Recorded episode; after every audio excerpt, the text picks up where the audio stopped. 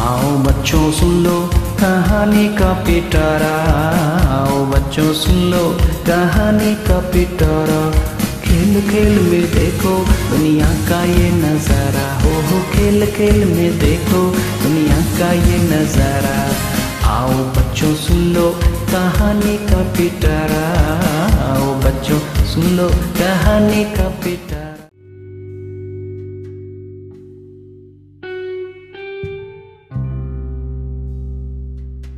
कहानी का पिटारा।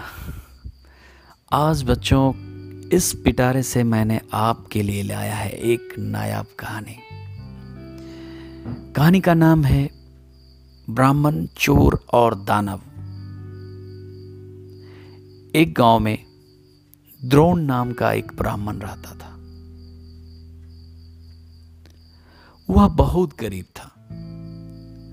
न उसके पास पहनने के लिए अच्छे कपड़े थे और न ही कुछ खाने को था। ब्राह्मण जैसे तैसे भिक्षा मांगकर अपना गुजारा कर रहा था। उसकी गरीबी देखकर एक यजमान को उस पर दया आ गई।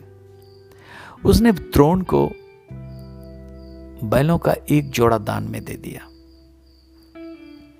बैलों का गोधन मानकर ब्राह्मण उसकी सेवा पूरी लगन के साथ करने लगा। उसे बैलों से इतना प्रेम था कि वो खुद कम खाता, लेकिन बैलों को भरपेट खिलाता था।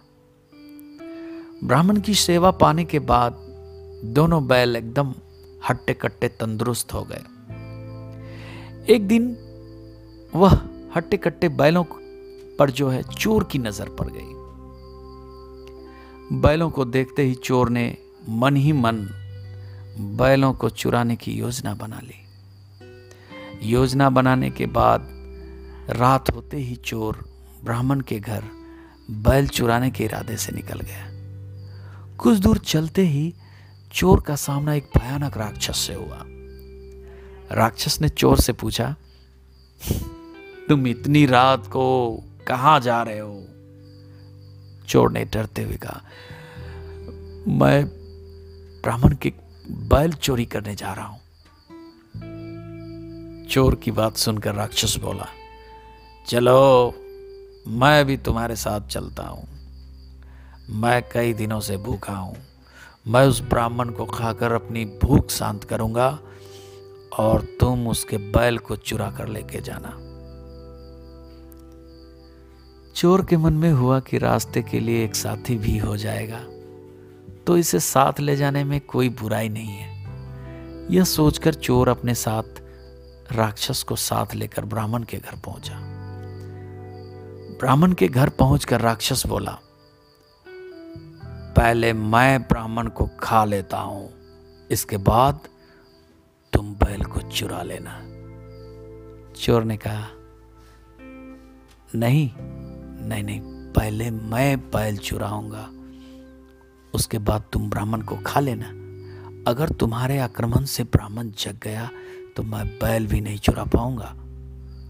फिर राक्षस बोला, अबे, जब तुम बैल खोलोगे तो उसकी आवाज़ से भी तो ब्राह्मण जग कर, जग जाएगा। और अपनी रक्षा करने के चक्कर में कहीं वह भाग गया तो फिर मैं भूखा रह जाऊँगा। राक्षस और चोर दोनों इसी तरह बहस करते रहे। एक दूसरे की बात मानने को उसमें से कोई तैयार ही नहीं था। इस बीच राक्षस और चोर की आवाज़ सुनकर ब्राह्मण जग गया। ब्राह्मण को जागा देखकर जल्दी से चोर बोला, हे हे ब्राह्मण, देखो यह राक्षस आपको ना खाने आया है, लेकिन मैंने इससे आपको बचा लिया। इसने तो कई बार आपको खाने की भी कोशिश की, पर मैंने ऐसा होने नहीं दिया।